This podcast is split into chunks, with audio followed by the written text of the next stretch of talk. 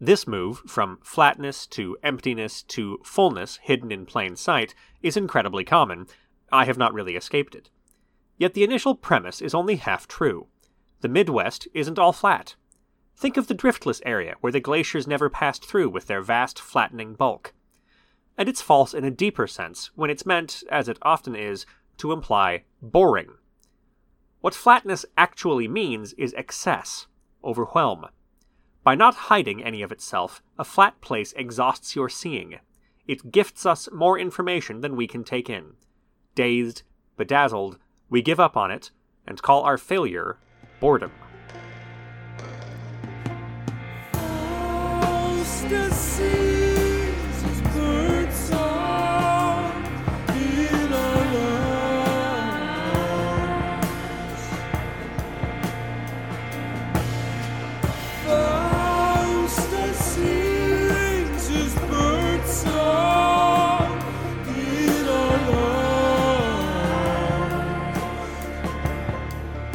Welcome to the Big Readcast. I'm Joel.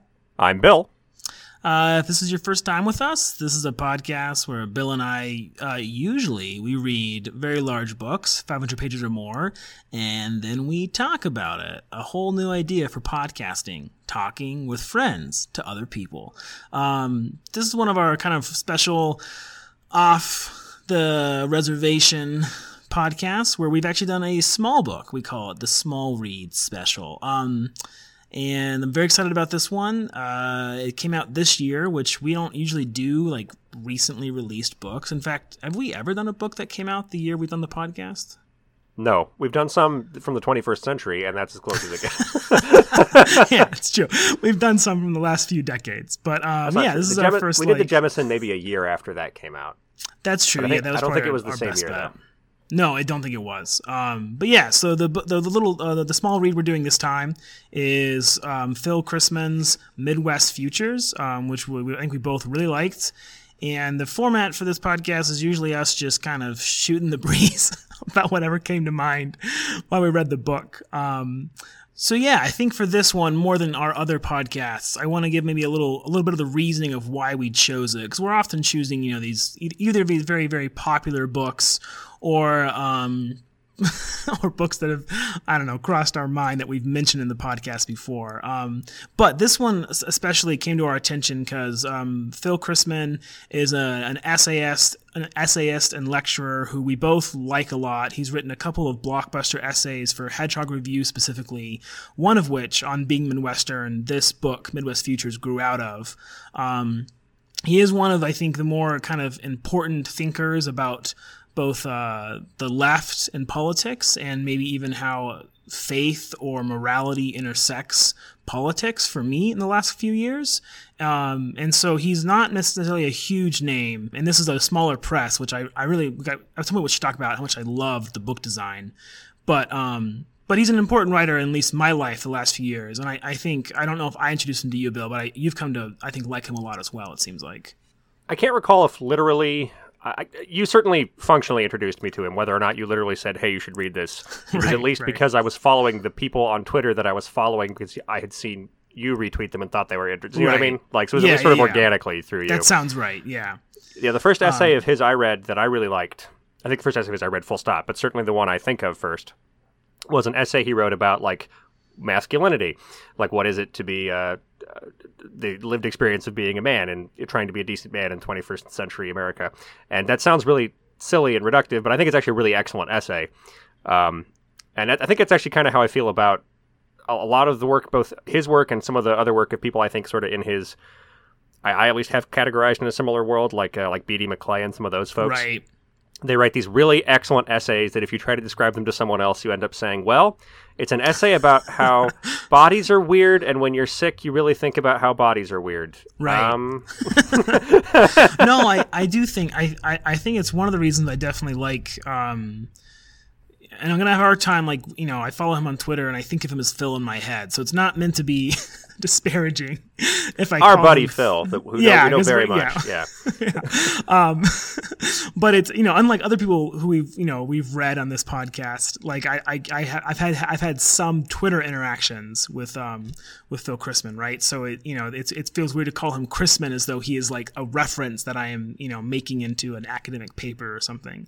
But um one of the things I, I definitely think um, the two essays we just we just mentioned on you know being a man and on being Midwestern he he does have an have a, an, an amazing gift for just kind of crystallizing what should be very elusive and abstract ideas, which is sort of what every critic does. But I think his special ability so far for me, and that's what this this book is about largely, is taking what are almost such normal experiences of life that it feels like you can't say anything more about them, and he kind of puts them in a new in a new uh, context. I, and I think that's true of B.D. McClay as well, right? She's writing about being sick or, or, or whatever. And, and I think she somehow gets at the mystery of being sick in a way that you can't always get to. Um, so I and I think he he does that really well. Uh, is there anything else you want to add about him that we think would be helpful for people to know? Or um, I guess I would just also. I, th- I think one reason I like his his work and his like newsletter he puts out uh, almost every week is uh, he's also a a uh, someone who's very concerned with both being very active on the political left and being uh, very committed to being a Christian, which I at least right. you know it's like oh hey it is in fact possible to do those things. No, and so he and I feel like he's um you know years wise or not, I, I mean he, I feel like he is a little ahead of where I am on the trajectory of my own developing you know yeah thoughts about what it means to hold on to these kind of like bizarrely mysterious and even sometimes like ar- archaic principles of, of Christianity, right? Like, which he references obliquely at the end of the book. He talks about his faith practice or whatever, and um, he he I think he ha- like, and that's also true of B.D. McClay. I don't, I don't think it's a I don't think it's a coincidence that some of the writers who are kind of I think picking out what it means to be, you know, what it means to combine the urgency of politics with the mystery of being human. A lot of them are faith based, and I'm thinking mostly of, of course, the two, the two people we just mentioned, but I'm also thinking of, you know, one of my favorite writers, um, George Saunders, of course, is like famously Buddhist, right? And I do think there's something to be said for people who are willing to kind of forefront in their own thinking, if not always in like the writing, what it means to be a spiritual person who's sort of intersected and limited by all these frustrating, you know, temporal forces. Because um, I think that is actually the the basic tension of being alive, the mystery of being alive, which is really like that's the longest introduction we've given anyone, I think, on this podcast. but, Probably, um, but uh, we like Phil Christman. That's the takeaway. Yeah, he's we awesome. book. yeah, so we read his book. So I did. So before we get into like, so you, you know, usually at this point, I, I I I make you, Bill, do a you know an unfair tap dance where you have to summarize. Usually these impossibly long books, and when they're not these impossibly long books, they're books like this which are short, but also sort of they pack a lot of intellectual punch, so it's hard to summarize them without reducing them. And so be, before we get to that, I kept thinking and reading this book, um, which is again based on an essay called I think it's called like on being Midwestern or something. I believe um, that's right. And so um, I thought it would be apropos of how the book came to be to kind of relate my own little moment where um, the no- the notion of being Midwestern or having Midwestern attributes came to the fore in my life, which is really weird because like so you and I are both from Colorado, and we're from like just you know we're just from Nowheresville, Denver suburb satellites stuff, right? Like we're not from the east of Colorado, we're not from the mountains, we're just sort of from the Denver sprawl, right? Right. Um, you know, different parts of it, but just the sprawl has consumed both of us. Um, and so it was a weird thing where like I went to school in Oxford for a year, the same year you were there, Bill, when we sometimes hung out and had drinks and not as much as we should have. But I spent like a year in Oxford, and I, weirdly, all my friends there were like American, which was kind of a bummer. But they were all East Coast, like Irish or Italian Catholic Americans who were rich. And so it was this very confusing, like cultural specificity that they brought to the table. And I was sort of the odd man out. Like I had this, you know, kind of fundamentalist Christian upbringing. so, you know, I was like, I think in their mind, I was this like very like, you know, clean cut farm boy from Colorado who like rode horses and read my Bible in the morning, you know, every morning. But this weird thing developed where sometimes there would be like, um, you know, a distinction between how I approached alcohol or how I thought of basically old fashioned values. And whereas it would have been just as easy to say, like, yeah, I'm a recovering and or developing evangelical Christian, you know, what came out was that they kind of made jokes about it, and I kind of also accepted it that, like, yeah, it's just my Midwest values. And I kind of said, like, yeah, Colorado's pretty Midwestern as far as I grew up. And we didn't really ever examine that until one night when my buddy Cornelius was kind of put it out. He's like, I don't think of Colorado as being Midwest, it's Western. And I was like, yeah, I, I, guess that's true. It just feels like saying I'm Midwest has been a helpful shortcut to describe the ways in which I'm like wholesome to you guys. But we couldn't really get past that. Like as soon as we as soon as like the word was so useful when I was distinguishing my behavior from theirs, to them especially, like it was helpful to them who grew up, of course, uh, you know, abutting the Midwest in a way that I didn't really even abut the Midwest. But as soon as we pressed on why it was useful, it sort of, you know, disintegrated in our hands. And I think that's what the book is about, is sort of like how the Midwest has become a catch all for these various ways of thinking about America or morality. And how when you press on it, it really maybe is something a lot different than we think it is, like anything is, but also maybe it's different in a way that could be helpful for the future. Um, does that does that feel accurate? I guess I think that's that. yeah. I think that's about what the book is about. Um, um, it's yeah, it's a short book. It's only 135 pages long, and it's also one of those books where the book doesn't start until page 10 because they count the prefatory. Like, I'm not, I'm not even talking about a right. preface. I'm talking about just like the title page and the copyright right. page. And I don't know why, but that really annoys me. Like this book, I don't I, like I, I want to know how many pages I have to read. I'm not reading the copyright page, man. Yeah. Like I don't. anyway, no, I agree. It's actually really well. Like, I'm not really trying to talk crap about the publishing. It's really, it's actually a really pretty book. Um, but the the structure of the book is interesting. Um, in fact, I'm just going to read how because he, he actually he just he tells you exactly what he's doing before he does anything else. He says a note on the text. As the Midwest was surveyed into six by six square mile grids, this book consists of six rows containing six prose plats, each approximately a thousand words long. So the book is sort of a collection of 36 short essays, or a collection of six essays, each divided into six parts, or however you want to think about it. It's kind of a funny book because I was when I was thinking about it later. I actually read it for the first time right when it came out, maybe a month and a half ago, and then reread it today, uh, preparing for the podcast. It's like, like there's a whole section on this, and the whole section's about two paragraphs long. Right? He packs a lot of little ideas, uh, or big ideas rather, into little uh, little sections of the book, such that you it kind of feels almost disorienting at times until I think you take a step back and look at what he's what he's doing with the overall structure. I totally agree. Yeah. So uh, he, and he's divided into six what he calls rows, and it's actually a cool little. There's a little abstract representation of like midwestern farmland on the front, divided into uh, a six by six grid. Each of them is a little sort of abstract image that looks a little bit like what you would expect to see on farmland from an airplane. And then he, each one of the plats starts with one of those, so you can actually see where you are in the book if you go back and check it. Which is I, I don't know, that was a cool no, I, I honestly, I, I, mean, I didn't really know anything about. Um, I mean, it's Belt Publishing, I think, um, and uh, I didn't know anything about them. But they, based on this book, they they do really high quality like work. But yeah, anyway. absolutely. but anyway, so the, the six rows, each of them has kind of an overarching theme, and the and the plats work within them. So I'm just going to briefly talk about each of the rows. Uh, the first one, of course, is kind of an overture for the book. It touches on most of the themes we're going to have throughout it. It focuses partly on the simultaneous like vagueness and centrality of the Midwest. Uh, he's got a whole bit about anytime anytime anyone's writing about the Midwest, they have to start by justifying why they're writing about the Midwest. You know, like oh, right. oh well, it's it's an interesting place, honest. Uh, even though it's central to American consciousness, it's often described as America's heartland or the great body of the republic. He quotes people like Lincoln saying stuff like that. You know, it's always considered to be to some extent true America, even as nobody really ever wants to talk about it. Of course, they do talk about it. Um, you know, there's probably more words written about the Midwest than anything else, maybe. But everyone right. always starts off in this sort of self-justifying or feeling like they need to justify, like, oh, it's okay. The Midwest is really important. Cleveland really has some great museums. Um, but one, one of his running metaphors is derived from the initial survey of the Midwest. Uh, somebody talks about how writes a letter about how the, the Midwest is a fund for the rest of the country. Like it's a great fund that we're going to be able to, uh, you know, generate wealth from.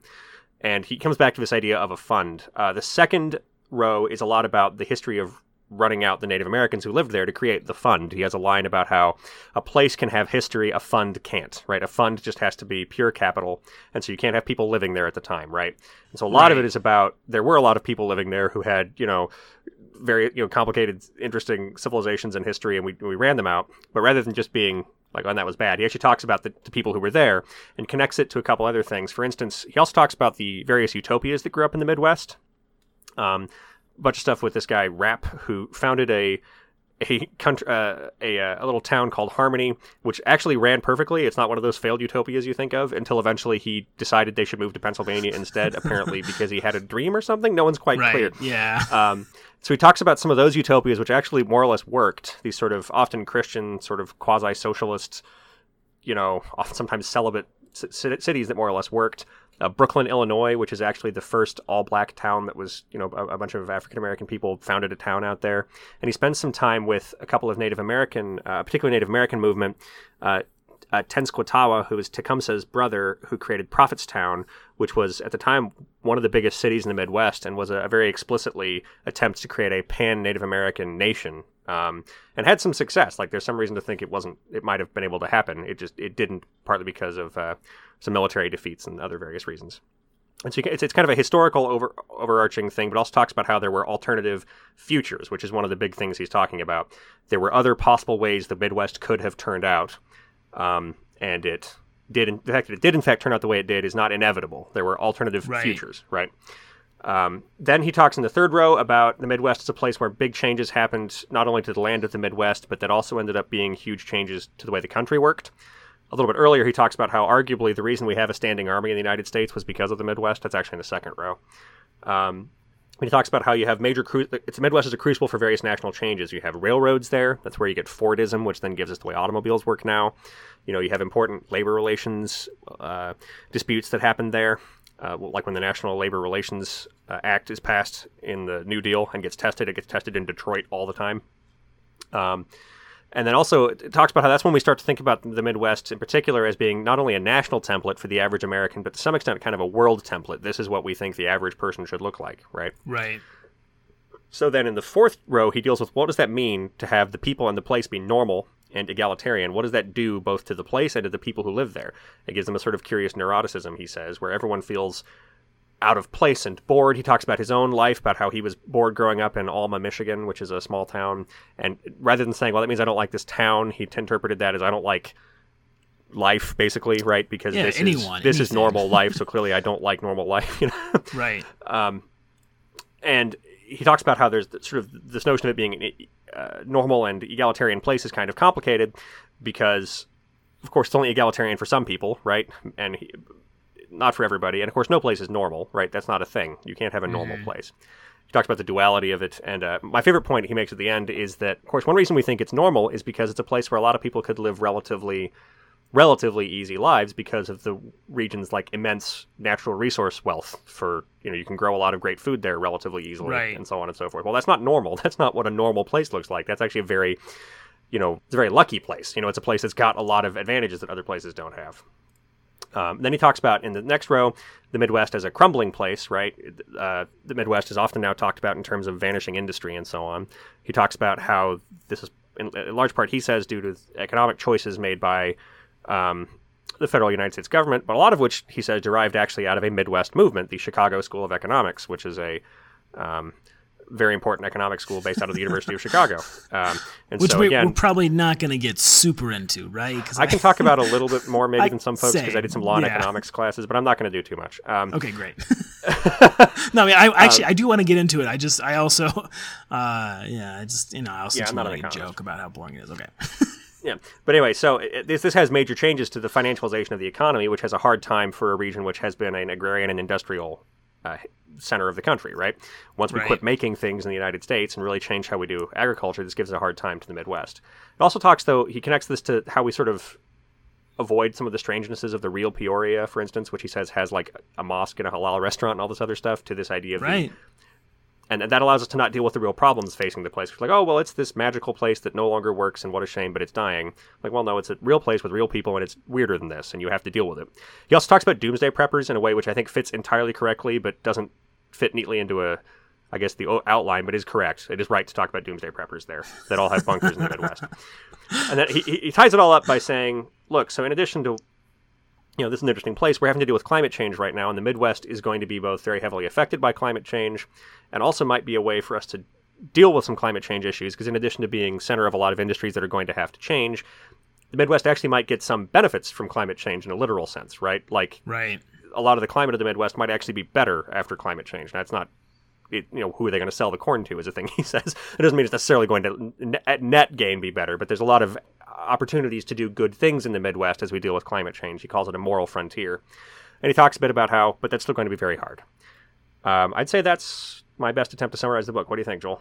No, I, I think it's good because I, I, think I think you can hear in the summary like how it, it is it is shot through with this kind of concern about um, the Midwest and and you you have this in your summary in our notes the Midwest and popular consciousness versus Midwest as reality, and he kind of toggles back and forth between like what does it mean to kind of like live as someone who thinks about the Midwest sort of uncritically, and what does it mean to then try and like re, not, not not even like reshape our thinking about the Midwest, but like how does our missteps about what we've already assumed inform what we could do next right? Like it is it is always a deconstruction of you know popular consciousness to some extent but it, it is it isn't just like here's the reality and your popular consciousness is wrong. He really is toggling back and forth between like how does a place become such a big symbol. And then also like what do we do with a symbol right? Like what, how do we use a symbol to kind of you know like i don't know further like you said this this moral project that we're going to face? Um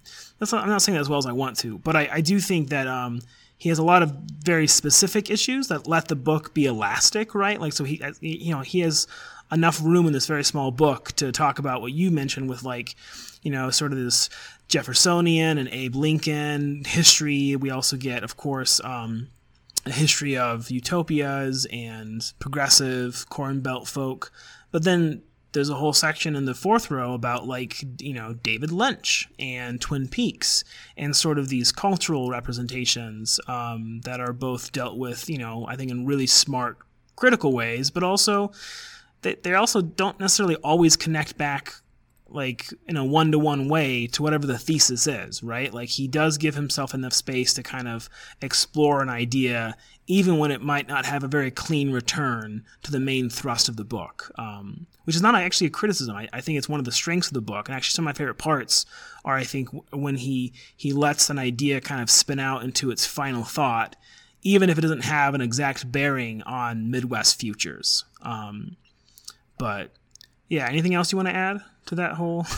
I guess one thing I'd say is just that the book is called what it is. It's kind of a triple entendre because it's Midwest futures, both in the sense of possible futures from here, right? What what are we going right. to do with the Midwest?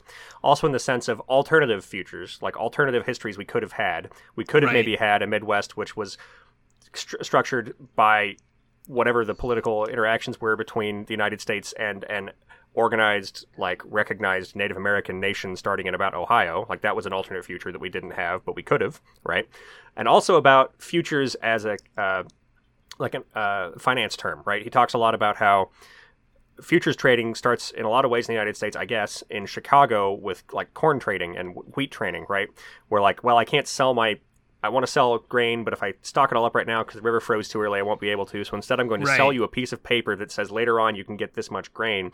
And the way right. that works out into this massive financial market that I don't r- remotely understand, that has really very little to do with grain anymore, is, is what we call futures trading, right? It's, it's related to how you do commodities, which is a big deal not only for the development of the Midwest, but also in the current economic system. You can do futures trading on all kinds of wild stuff. Um, so this is his central metaphor of the Midwest as a fund is also tied up in this notion of Midwest futures as a way he deals with both the very real economic meanings of the terms as well as these sort of broader cultural uh, terms. It's a really it's a really cool book. It's, it's structured really well. I mean, the other thing that should be obvious is that um, this is from the from your summary and from how we're talking and how probably like we're gonna how I, at least am going to probably try and ape the intelligence of, of, this book is that this is a really intelligent book, and I, I think he has hit one of those middle grounds that's hard to do. Um, or, or hard to strike, which is that he is both someone like highly educated and who's highly thoughtful, but his writing for me is super lucid and not just in a like not just in like in a oh it's not academic. Even when he sometimes gets more technical, he has the ability to kind of string you along without totally losing you know without totally yeah losing the the thought to the language you know um, and I and I think that's that's been a big thing for me as well because I, I do like I'm someone who went to grad school stupidly, and um, I think at times there is a way in which like the complexity overwhelms the clarity, and that that's that's the great you know battle I think within academia is how do we not cheapen you know the thought while also not destroying the language. And so he's a good example of someone I think who is writing about what are essentially, or at least typically, semi academic ideas. But he's doing it in a way that's, if not popular, I think, you know, generalist, without, I think, also watering it down to what generalist sometimes means. Um, the best comparison is one he made himself, actually, is in one of his newsletters he kind of reintroduced himself to some new subscribers and he kind of described himself as partially a, a mark fisher-esque writer, and I, you and I, I think are new to Mark Fisher, but we both read him recently or in the last year or so, and I think that's yeah. an accurate comparison, don't you? He, he has a Mark Fisher vibe to me, at least. I do. So I've only read a couple of Mark Fisher essays and Capitalist Realism, which we talked about a bit on our last podcast. Uh, right. but I think there's definitely some truth to that. I had more sentences I tripped over with Fisher where I was like, I don't know what any of this means. It wasn't yeah. every, anything like every page, but I had a few like that where he would reference a lot of, um, you know, philosophers that I had heard the names of but had not read. And I, I have not seen Christman do that as much, although he will sometimes make a lot of references to literary authors that I've heard of but haven't read. He has a whole paragraph about think about how so and so writes about the Midwest and so and so, and I'm like, yeah, I don't know who any of those people You're are. like next next paragraph, yeah, no, that's but true, it, yeah. It, it doesn't feel um, gatekeeping. At least I didn't feel that way. Of course, I am also not yeah, there's lots of others I haven't heard of. I'm not offended by this, right? The way I guess somebody might be put off by that. That's true. Uh, but I do. I mean, I, but I think it's part of the tone of the book, right? So like you and I, one of the first things we like we joked about, which you know, is that he says at one point, as one of our great poets has said, and the poet he's talking about is dril, right? Like yeah, that's the Twitter like, user. Yeah. I mean, like what? like who, who gets away with that? And I feel like yeah, more and more people are getting away with that. Like it's becoming more of the reality that internet is just norm, right? I haven't read some of the other sort of things that I might come to mind on that, but I, I do think one reason this book is interesting is uh, uh, I was interested in the tone of the book, and I think we've talked about sort of two, like in our pre-discussion, sort of two different sort of metaphors. One is, you know, again, when you and I encountered Phil Christman, at least I did. Uh, we encountered him through essays we read on the internet, right? And right. I, Hedgehog Review, I think, does have a paper copy, but I don't. Yeah, they do. I don't get it.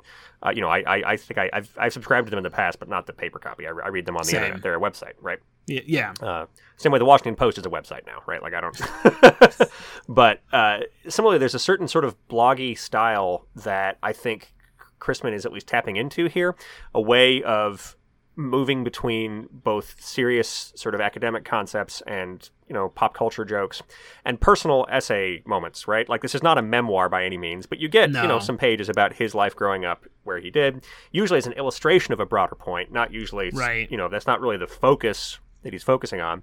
Uh, but anyway he talks a bit about this this scene that happened i don't want to say scene because it's a real thing that happened but uh, you know a moment when his mother was undergoing some pretty aggressive surgery, and he went back and was with his whole family, he says, for the first time in a long time. And there's a lot of political disputes between them. His family are mostly, maybe entirely, you know, sort of Trump voters, and he is not, you know, he's, he's very much on the left. And he, he talks about that, but again, it's usually in service of a broader point. It's not really exactly an end in itself, although I think he does, you know, it, maybe that scene in particular is a little bit of both. But that's a very bloggy thing to do, though, is what I'm trying to say, is to be able to just move between all these very different modes of of uh, of discourse very quickly, right? You know, no, I, it's I true. think of that, and I think of like a Grantland essay, or I think of even just something on Blogspot, maybe more than anything else. And so I think this um, is, you know, I'm not saying it is a blog post; it's not by any means, but I think it is informed by some of these internet styles in a way that I, of course, I like. I mean, I, a lot of the stuff I read is in that style, but I think that makes it interesting and, and a little different than maybe a, an analogous book would have been 20 or 30 years ago. I'm not sure. I'm not sure I read the analogous book 30 years ago, so maybe I'm right. wrong, but I don't think right.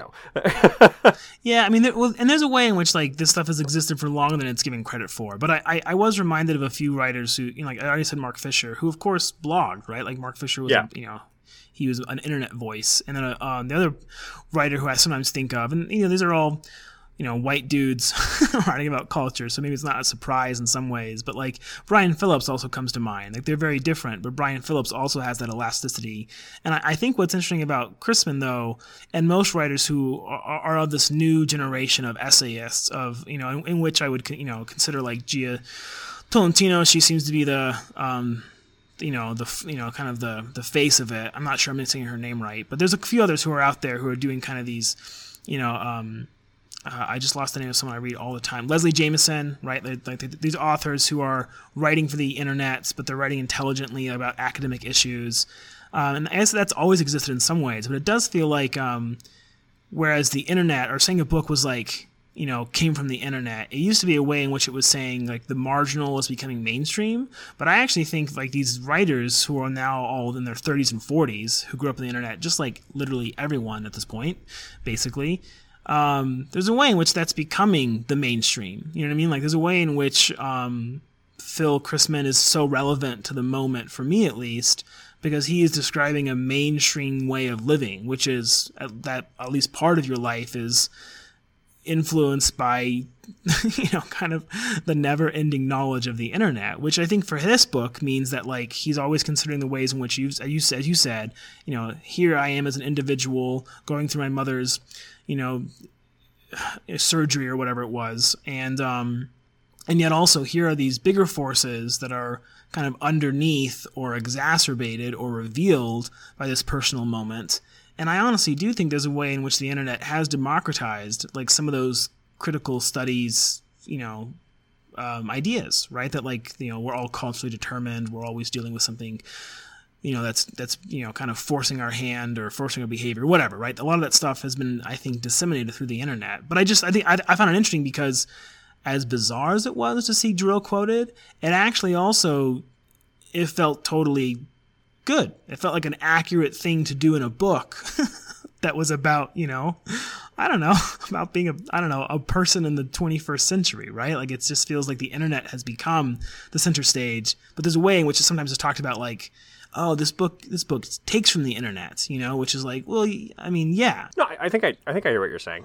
Um, just as a quick note, the other writer I sometimes think of when I think of a particular internet style is also a Grantland alum, and that's Shea Serrano. Now, he's obviously doing a very different kind of project than these other guys yeah, are, but true. I actually think he uses similar tools to tell his jokes, right? He does the same thing where he'll move into a, uh, you know, an analysis of a movie and then jump back with a story about his life growing up, which is often usually a different tone, but very effective and also funny. Right. But then he'll talk about his current situation with his kids or whatever. He can do that same kind of bouncing around thing to mostly tell jokes about movies, to be clear. But I think it's a similar style and a way that that same style can be used to do very different um, means. I guess is what I'm saying. Well, and it's funny because I feel like sometimes people don't get credit. Like, so yeah, he's definitely operating within a certain comic style, but like he operates successfully, right? Because I feel like in some ways I'm like, oh, he's using dril quotes and he's making good jokes that are internet based. But actually, like, it is hard to be funny. And even if you know the kind of humor, you know, and you kind of know like the ways you can set up a joke, when he quotes um, Ford's manifesto, right, or one of yeah. his manifestos, or his, from, his, from, his, from his biography,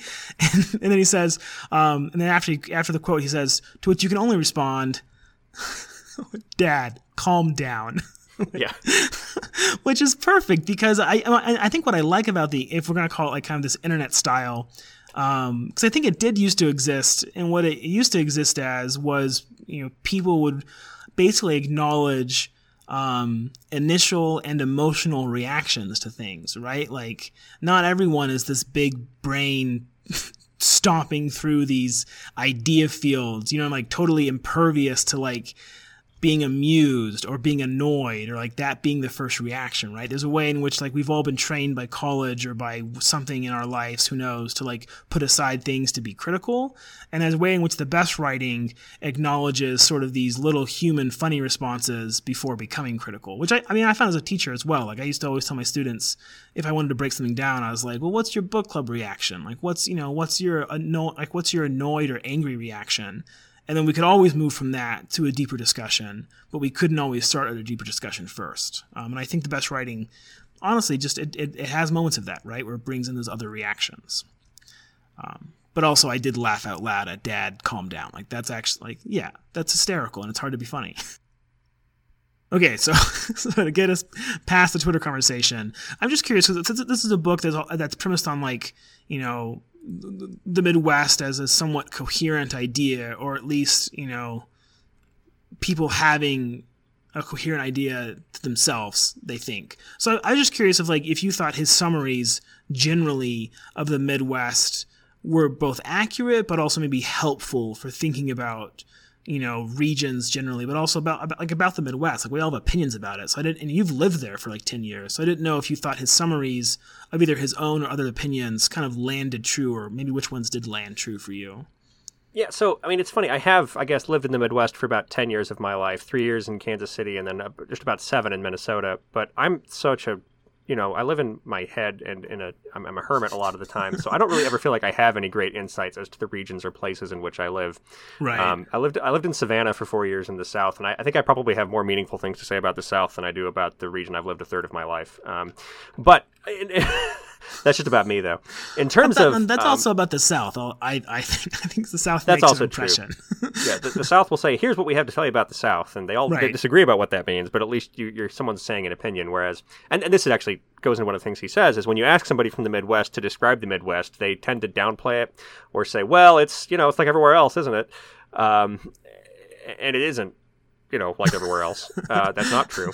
And you'll get some people to be more precise. Like I live in Minnesota, which I think Minnesota has kind of a Minnesotan identity, which is not right. separate from the Midwest, but is I think a little different than just the Midwest in general. I don't know if Ohioans have the same thing. I don't know.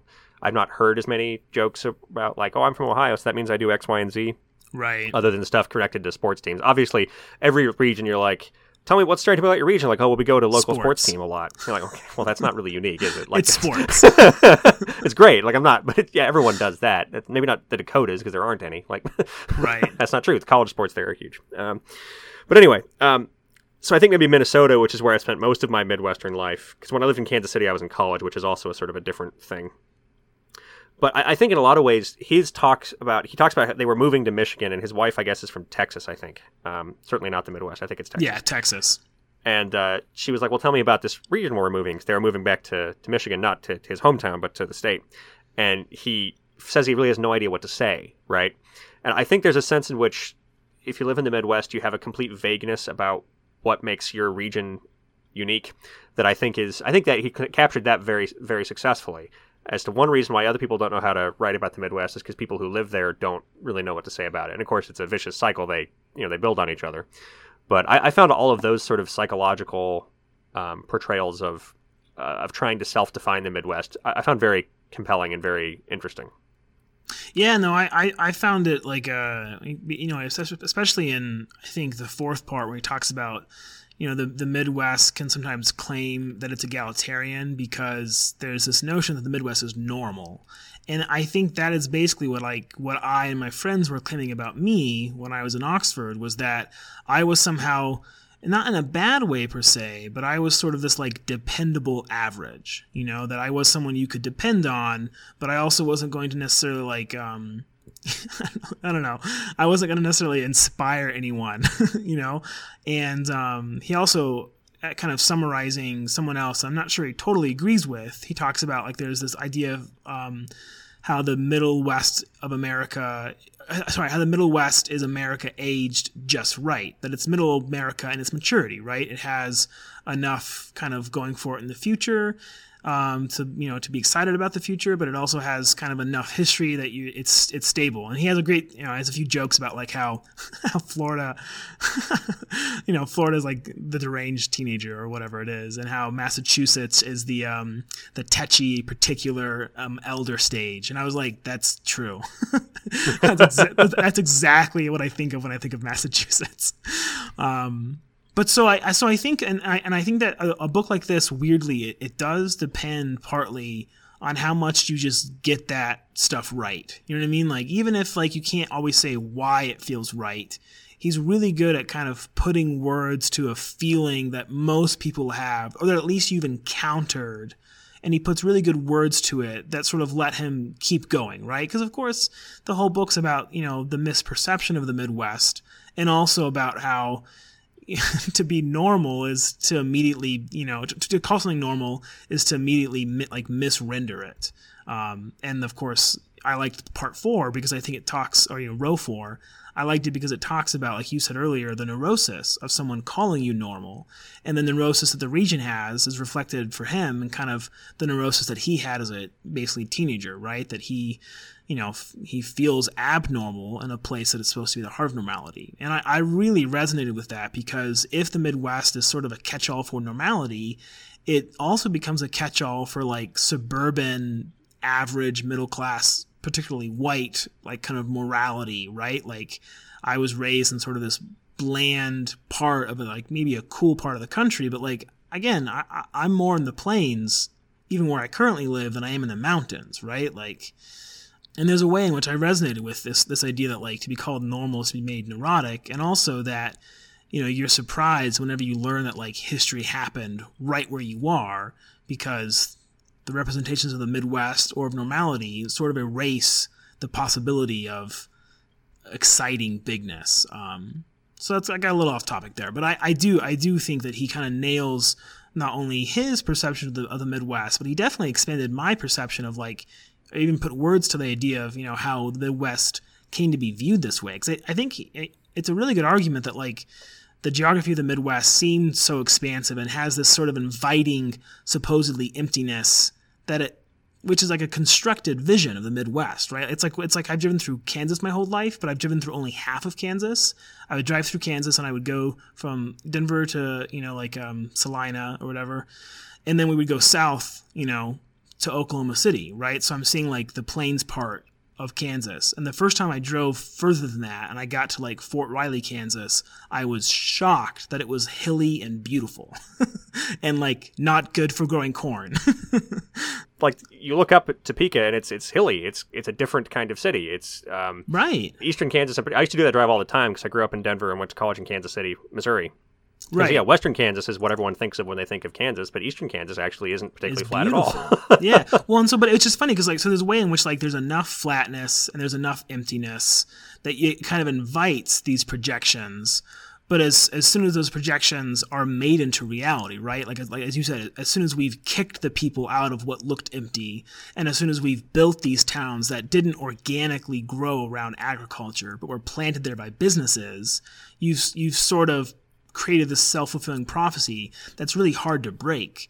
And i, I found that very convincing because I, I, think this is a book that um, has like a lot of good punches of history but of course it's not a history book and i think he uses the history about right because he definitely opened up my eyes to some things i didn't know about but also made a convincing argument for how and not just like in a boring academic way, but like how this stuff is literally constructed. You know, it's not just like a fancy term to talk about cultural determination. Like these cities and so forth were put there by big money so that we could make big ag, not just because like big ag existed in some Edenic cornfield of Iowa, right? Like obviously, yeah. yes, you can grow corn in Iowa, but we've created the way in which we grow corn, and that happened very early on you know, the central structure of the book, of course, is set in the plats and rows, and he makes a big point about that. The way things become sort of uh, interchangeable and fungible, right? Like you can just buy right. your little square mile section of Ohio, and, and it's like every where. other square section of Ohio, which, yeah. which isn't actually true, but that was sort of how it was split up and you would just, oh, I guess I'll buy this massive, you know, two plat section of Ohio. Right. That's what I'm going to buy in advance from Boston in 1798 or whatever. Not that many, a little later, but you know, early 19th century. And I'm going to build a town there because I want to, you know, and right. people are going to yeah. move there for various reasons. And that, that is that is part of why we have such a weird view of the Midwest is it isn't actually particularly organically grown. I thought that was one of the things I really came away with that I think I sort of knew, but not yeah. quite, not quite. I hadn't quite taken to heart that big chunks of this country were manufactured almost uh, in a way that even further west wasn't as true. Um, that I think is really interesting. Well, and you learn about like he goes into the the railroads, of course, and the robber barons and how they would like destroy towns or so forth, so on. And that was interesting because. Uh, and it, there's even a shout out to like you know when he, when he talks about like the limits of the Midwest. He he does mention Eastern Colorado. Like, isn't that just Kansas? Why does it not get to be part of the Midwest? Which I think he's right to say because, you know, you land a DIA and everyone's like, where am I? What? Yeah. I thought I was go- where you are. Yeah. yeah, yeah, you're you're not. Yeah, you're you're you're in the part of Colorado that mostly exists, not in the part that's fun, which is Aspen. Sorry, but it's funny because I, you know, I, I was uh, working in a library for a few years, and one of the things I oversaw was sort of this like Colorado history series, and it's interesting in Colorado's history. Obviously, the railroad, like everywhere else, determined you know the fact that Denver is the big hub, right? Like everything has been made by the railroad, and that's not totally accurate. Denver's already a big city, but like of course, what Colorado used to be was part of Mexico, right? Like um, people who lived in Colorado one day had Santa Fe as their national capital, and then the next day they had Washington D.C. as a national capital, and there was this huge, vibrant, like you know, agricultural, yes, but like you know, um, settler Hispanic culture down south in Colorado, which is still there, you know, Pueblo and so forth. It still exists in remnants, but it was the heart of the state at one point. And then you sort of have overnight with the railroad, all of that change. And so, like, I, I, guess I was primed for the idea of like things being planned, but I, I do think the extent to which they just chose places and made everything work around what they chose, I think I've underestimated that. Which again, like you've talked about, people talk about that as being like maybe like why it's so average the midwest but like to, to, be fruitful enough to accommodate the whims of you know corporate greed is pretty unique right? Because if you try and do that in various parts of colorado it won't succeed right? We can't grow stuff in the sand dunes you know what i mean? Like you Yeah. can't just plat that up. That's not gonna like like the rocky mountains you can't just make into orchards wherever you want right so yeah, so I think I, I again sorry for the Colorado tangents, but um, it, it's a book that really makes you think about place. And I think it's a book that you can't help coming away from thinking about your own place and the ways in which you have and haven't considered its history or its history's effect on you. Okay, so obviously we both clearly love the book, but I was curious. I mean, like it's a book about a lot of things, but I was wondering which things didn't work for you as well, or if there were sections that maybe didn't land the way you thought they would land, or that you would have wanted more from. I think probably the weak what I felt was like the weakest part of the book was sort of the first half of the fifth row, which is sort of about the the Midwest as a place that's falling apart, right? Um, and it, it's particularly about the economic choices that led to the industries leaving the Midwest and the various agricultural changes that have goofed up the Midwest. Now, to some extent, I don't know if it matters because there's uh, there's no shortage of writing about that. If you want to read about that, you can do that. It's not hard to find that. So to some Right. extent, I feel like maybe I get why it's he didn't put as much. I don't want to say just put effort. That's that's not what I mean. But I mean why that maybe didn't wasn't as uh, exhaustive as maybe I would have liked because a it's a ludicrously complicated question that is partly about a lot of stuff that is only sort of about the Midwest. There's a lot of people making decisions in Washington D.C. right, and uh, you know Wall Street. But also, again, there's just enough to read about it. But I think to some extent, I would have liked to get a little bit more in that, particularly because, of course, the School of Economics, which is the what he says is the foundation of a lot of this. And I think, there's, as my understanding is, there's truth to that. Is the Chicago School of Economics, right? It is, which is the big Midwestern Right. city. So I think I maybe would have liked a little more there. Um, as it was, it was just kind of yeah, NAFTA was bad, and I'm like, well, I mean, okay, but like, what did that mean? Like, what what did that actually feel like? What did that mean? I, I didn't get a good feel of that, the way I did for some of like the displacement of the Native Americans or the uh, you know, the the building of like the Chicago futures market or some of that stuff. I, I, I got a pretty good feeling of how that worked. Again, it's not a long book. I wasn't looking for 800 pages, but I got a pretty good feeling of what he was trying to say about that. There were more primary source quotes there. You know, he quotes uh, Black Hawk, who led the Black Hawk War, which was a big uh, a big major event in the rela- relations between the Native Americans and the uh, United States federal government uh, in the Midwest. And we don't really get a lot of that at this point. We talk a bit about Reagan and like the air traffic control strike and stuff like that. So I'm not saying it's there's nothing there, but I feel like there could have been a little more there. But also, I'm just not as familiar with that as I probably should be. So maybe that's also just because I was like, I need to know more about this, and this book should Yeah. do that. no, I, I, I had the, I had the same reaction, and, I, and when I and I couldn't decide actually also. So in addition to not knowing enough to fill in gaps that maybe he's not filling in, or to elucidate on things that he's not elucidating on, or whatever, I, I do think that also like I, I also wondered how much of it was my own personal interest because I and I and I, and I wonder how much of it was his too, to be honest, because like, like so it's I like I always think about you know Syracuse right it's like I lived in Syracuse for three years which is a weird place because when I would describe it to Coloradans, I would basically, you know, I would say I was moving to New York, and they would all be like, "Oh my gosh, you're moving to New York," and I was like, "Yeah, I'm moving to a place where it is cheaper to live than Denver, you know, and like much smaller, which they didn't get because New York is just the city, right?" But w- what I would always say is like it is sort of like a Rust Belt Midwest town in New York. And I think what's hard about talking about things that have been like, you know, ravaged by you know, private equity or whatever, right? The various stuff he's talking about. I, I, I, don't know how you make that original without either one talking about it a lot longer than you might want to in a book of this length, or or two, like I'm not sure how you do it. Period, to be honest, which maybe is reflected in my own rambling attempt to describe what I'm talking about. no, and, and to clear, it's it, it's you know two two, it's not a big deal. little Yeah. chapters of it. So it's and it, it, it's not like it's bad by any means. I just I left that feeling a little unsatisfied in a way I mostly didn't with the rest of the book.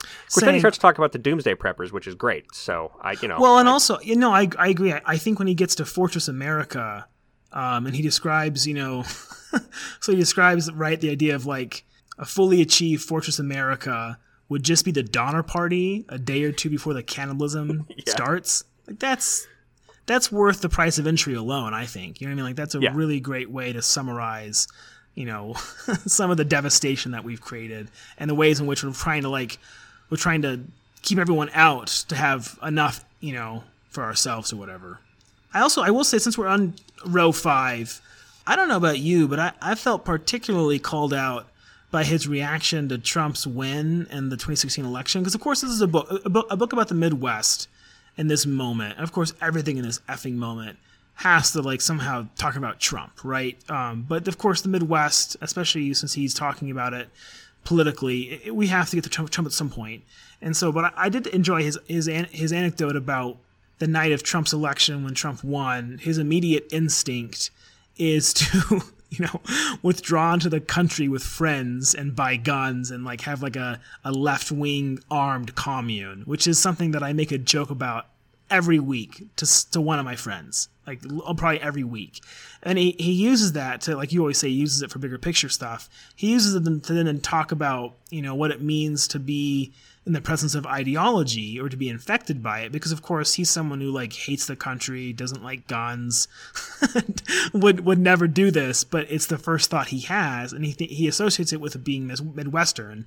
And i'm curious if that either resonated with you or what you thought about that in general No, I mean, I, I used to make jokes about that kind of thing too. Not as much after the just I don't know why it just didn't come up as much. But my ex-wife grew up in Western Colorado, and Right. we used to joke when we were married that if uh, the zombies came, we were just going to run away to Olathe, Colorado, um, and you know grow corn oh out heck there. yeah the mountains are where Yeah. to go that's true Of course, that's not the mountains. That's over the mountains in the valleys. Yeah, But yeah. yeah, I mean, I, I used to so I used to make jokes like that. Which again, you know, what am- what am I going to do on a farm? Like what? right no i know i'm gonna die i'll die there I live in a, a rural area now. I live in uh, Detroit Lakes, Minnesota, which is a uh, population I think nine thousand technically. And so every summer, "Oh, what are you doing this weekend? And I'm talking to people, and you know, most of the people around here are doing something outside. They're hunting Right. or fishing or doing something like that, and that's great.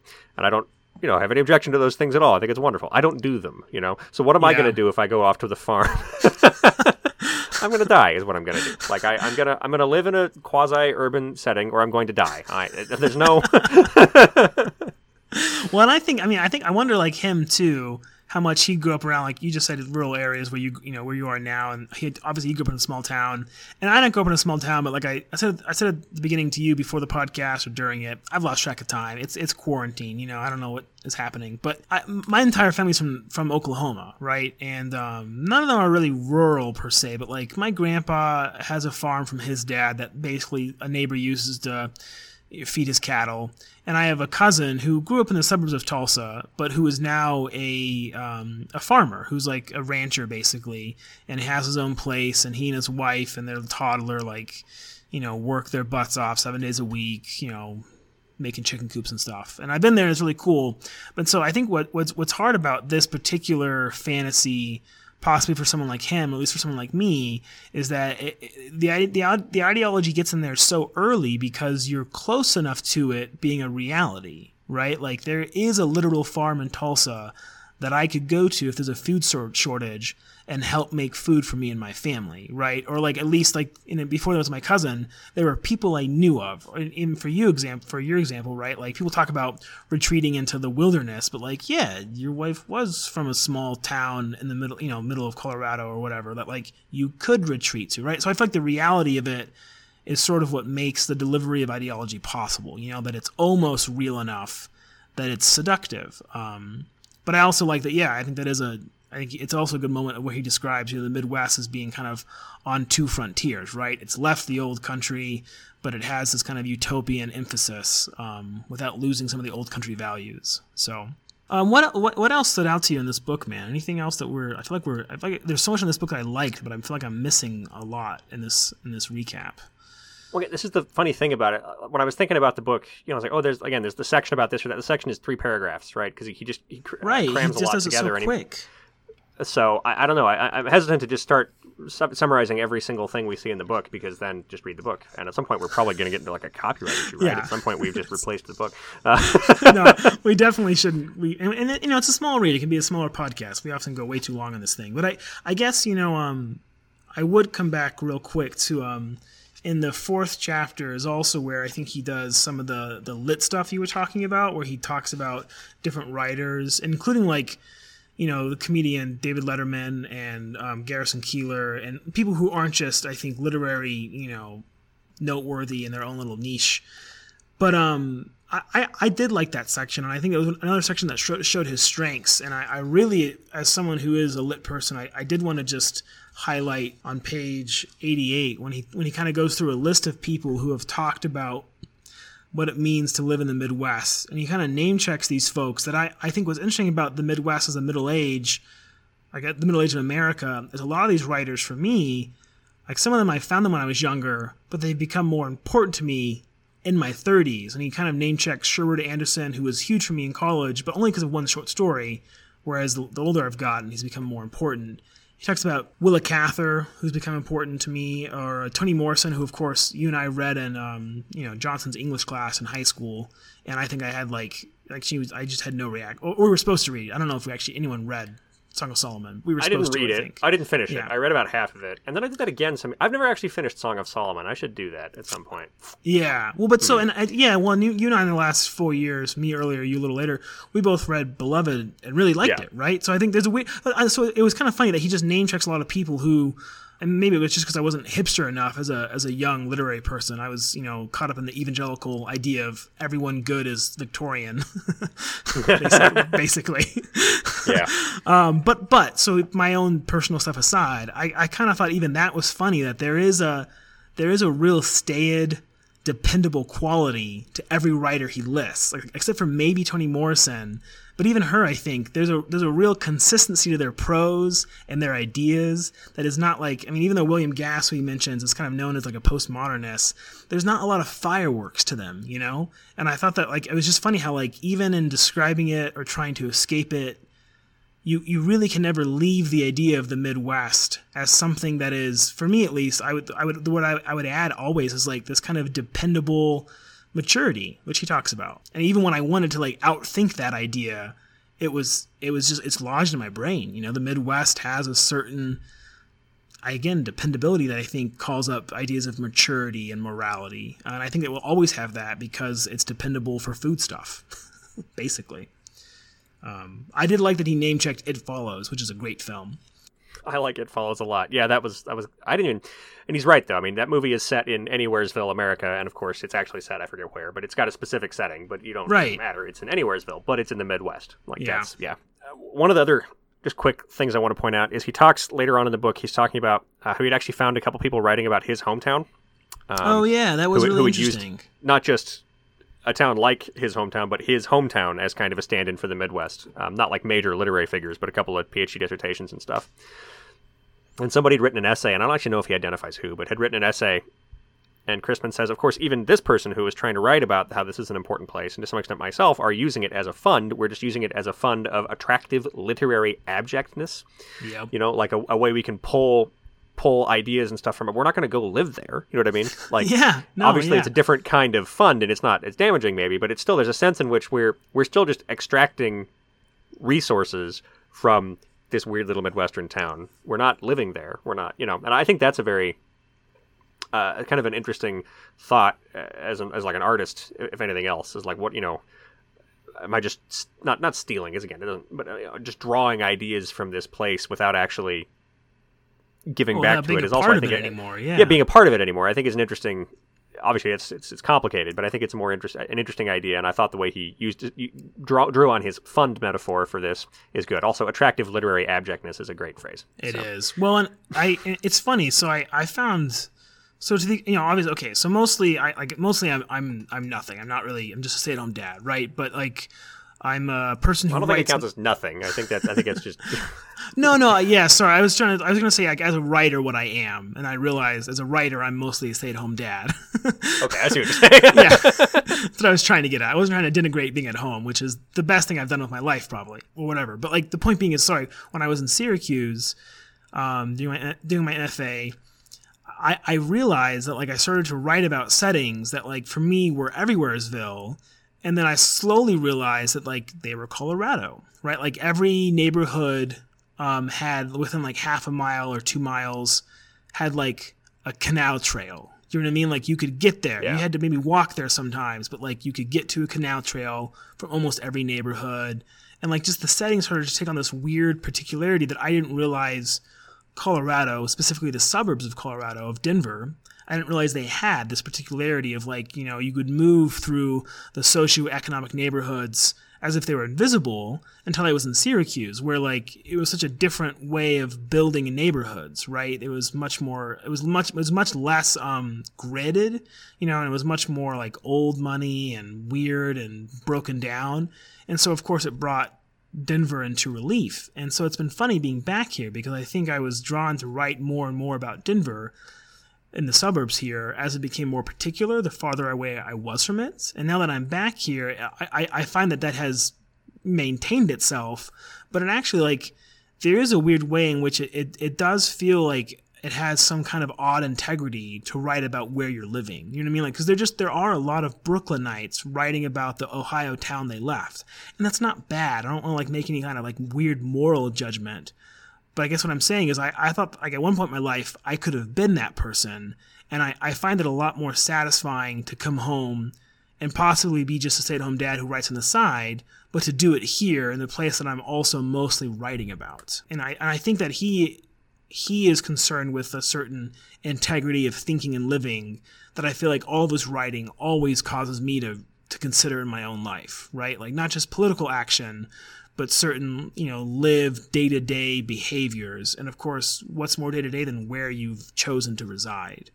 But yeah, I think so. I think besides that, I think the one thing I was to, you might have more, but like, I actually don't think, Bill, that you gave your other best um, analogy for what this book reminded you of as a, as a type of writing. I- Yeah, I was. You don't have to if you don't want to. No, I but will. I was still debating should. about it.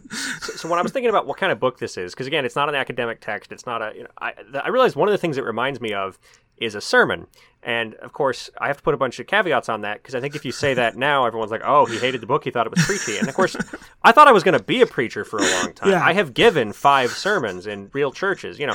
Uh, So no, that's not how I feel about it.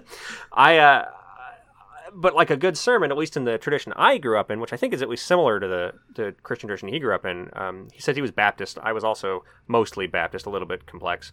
Um, and I, I don't know. You know, there's a lot of variation to in Baptist. high school. So. In high school, you and I used to talk about like the Baptist denominations and purely terms of like good and evil. Do you do you remember this? It was like, well, that's Yeah, the bad. I mean, in fairness, the Southern Baptist Convention is pretty easy to talk about. I mean, of- I was don't just gonna say, like, I, I think, I think we we had it right from the beginning. I just remember, like, we were, Yeah, like, I- was, yeah, I mean, yeah, Well, easy when you have a when you have a denominational split that occurs because of the Civil War. It starts to be pretty easy to assign. uh, Yeah. anyway, I'm, I Hmm. haven't paid attention to Baptist politics. No, I haven't in either. Ten years, so I don't know. I don't. I don't go to church much at the moment. So, but anyway, I grew up in kind of a, a Baptist tradition, and you know, my grandfather. Uh, is a retired Baptist preacher, and so I'd seen him preaching off and on. We didn't live in the same town, but I'd seen him, Right. you know, give the sermon almost every year at Christmas, and often more than that. I grew up again for a long time thinking I was I had a call to the ministry, and so I had actually interned at my church for a while and had given some sermons and had worked with the pastor there, and so I I don't have a, a negative association with the word sermon, but what I mean is there's a sense in which uh, like a really good sermon at least in this tradition should be enjoyable first of all otherwise everyone's going to fall asleep. And this book is i think easy to read and it's pleasant um, but it has little jokes in it. It tells little stories uh, personal stories which again you also do in a sermon. You say so i was or at least you often see it you know i was talking to my wife the other day and this happened right and you often make yourself look a little bit silly as you do it right because it helps create a sense of humor as you're also basically lecturing a, an audience, right? And he does that, right? Again, when he talks, tells stories about his wife, they're often him being silly and her being like, "What are you doing?" You know, what I mean? Right, again, that's, right. that's that's reductive. He's not telling the sort of like no, no, it's not. quietly condescending stories about his wife that people often do. But again, when he's saying, "I'm going to run away into the wilderness and you know hole up with guns," she's the one who says, "I don't want to do that for all these very good reasons." You know, again, it's well researched, but it doesn't feel like an academic book. It's the citations are at the end; they're not peppered throughout. Which again, uh, often a good sermon will quote other people, but again, you're not going to say, "And as he said in this exact book written in 2005," and for the record, here's who that is. Like you don't do that. You don't. You don't have Right. time. You say. As C.S. Lewis said, X, Y, and Z, right? right. And if they don't know who C.S. Lewis is, they're in it's the wrong always- building. And if they, it- yeah, It's always C.S. Lewis. It literally is always always, C.S. C.S. Lewis. uh, or Winston Churchill maybe. But anyway, Yeah. you know, if you're quoting someone less known, you give you have like three words to tell them who that person is, and then you go on, right? Uh, and again, it's conversational and it's short because again, in a sermon you have maybe 20 minutes, like at the most, right? Ideally. Uh, and of course, that's not true. Three, 400 years ago, John Edwards would preach for like, you know, four hours. But mostly, you know, 20 minutes now I think is even longer than you usually get. I think when I was growing up, 20 minutes was like the outside side. I think now 10 minutes is what people are looking for, probably. We can talk all day about whether that's good or bad. And so the book is 130 pages long, right? And but it doesn't feel like a memoir either. So it just reminded me a lot of the structures of the really good sermons I heard growing up, and that I sort of tried to give. I don't, I don't think mine were very good, but that I tried to do when I was preaching, uh, the four or five times I did.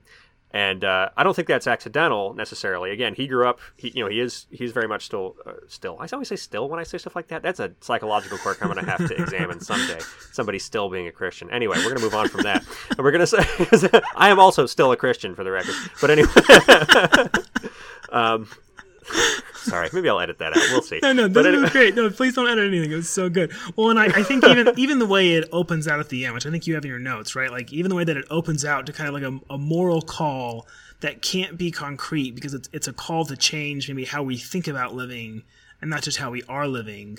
But it is. It's like hey, we, we have a moral crisis coming to this country that will depend a lot on geography and on definitions of place and on definitions of who belongs in that place and it's so he does kind of end on this this note that is not prescriptive but certainly is an invitation to kind of like reflect and you know look for change in your own life or otherwise i think Yeah, I think, and I think that's again most most of the good sermons didn't end with a very specific, concrete call to action. You know, it wasn't usually go out and do this exact thing. It was go out and try to reevaluate how you deal with your friends and neighbors. Go try to re, you know think about how you're you know doing these. I'm not going, to but like that that was more the way like a virtuous realignment of your life, right? It was more of how you were trying to do that kind of thing. Partly because you had different kinds of people in your congregation usually, right? So like Yeah. you had to be you couldn't give concrete advice to all 100 of them or whatever.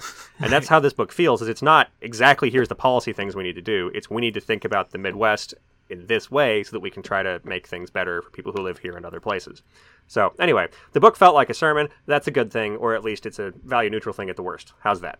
I no it's great i mean honestly i sorry i i, I made you do it because I, I read it in the notes and i i love that idea and I, I think it does capture the way in which this is a genre like unto itself a little bit, right? Because it's not a polemical book, it's not a memoir, it's not a history. It is a book that has a purpose that's also not totally an argument, although it makes arguments. And I, I feel like you could you could put a few other, you know, categories out there, but like sermon is not only surprising, I think it's illuminating as to its as to its yeah as to its best qualities. Um, especially if maybe you're familiar with like you know good sermons and not just the sermons everyone character eh, you know caricatures on TV. So, is there anything else you wanted to hit? Anything big or small? I think that's probably you know there's little details I could pick on forever, but I think that's probably probably all of my yeah. big concepts. How about you?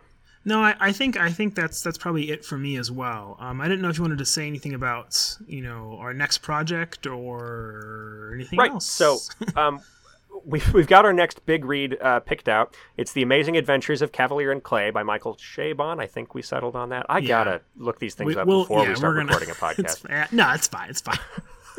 I think it's Chabon. Uh, anyway, that Uh, that's our next big read, which we're going to do in June or maybe early July. You know, the, the trouble with these things getting pushed out like a week every time is that at some point we're going to end up with doing podcasts for summer 2022 in winter of 2024. And so I'm trying to, you know, but sometime in June or July is when we're going to do that one. That's the only thing we're saying for sure right now. We're going to do, as usual, two more big reads this year, and we may do other small reads hither and yon. But for our own ability to move through life without having too many more stressful things hanging over our heads. We keep those secret. Don't tell you about them until we do them. um, so yeah, I mean that's that's uh, that's it. If you like this podcast, then uh, we've got quite a few others you can listen to back in the uh, back in the archive. We've actually been doing this for a little over two years now. So thanks again for listening, and, and thanks again, Joel, for doing this project with us, for, with me, with us. Like that's a separate entity, and you're also no man. no, yeah, it's no. just you and me. There's no well, separate entity. it's funny because he that's actually one of my favorite parts in the book, which I will end on a little bit. Is he talks about this incredible way in which um, to have a history is to, to be made alive it's to be made of many alive, wriggling, moldy embarrassments that pre-existed you and over which you have no control. To live inside history is to be forced to tack back and forth between the eye of personal experience and the you who emerges from and lives in history and place. And all you're saying, Bill, is that you and I have to tack back and forth between Bill and Joel individuals and friends and Bill and Joel podcasters. And I, I think Phil gives us some great language for that. I'd say that's right. We're going to end there. So, uh, yeah, uh, we'll, we'll, do our next podcast in about a, uh, June or July. Come and listen to that. And uh, as always, thanks, Joel, and we'll see you guys next time. Yeah, Bye. thanks, guy. All right, bye.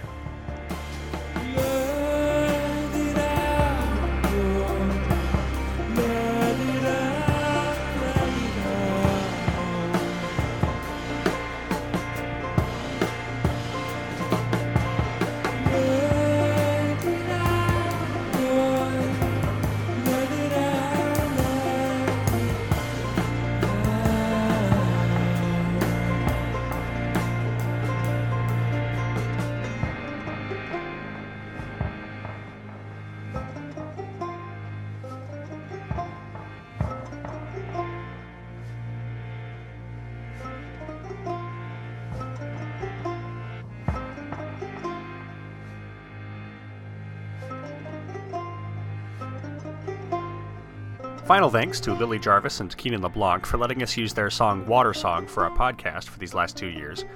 As always, you can listen to our podcast on iTunes, Stitcher, Google Podcasts, and really most other places that podcasts can be found.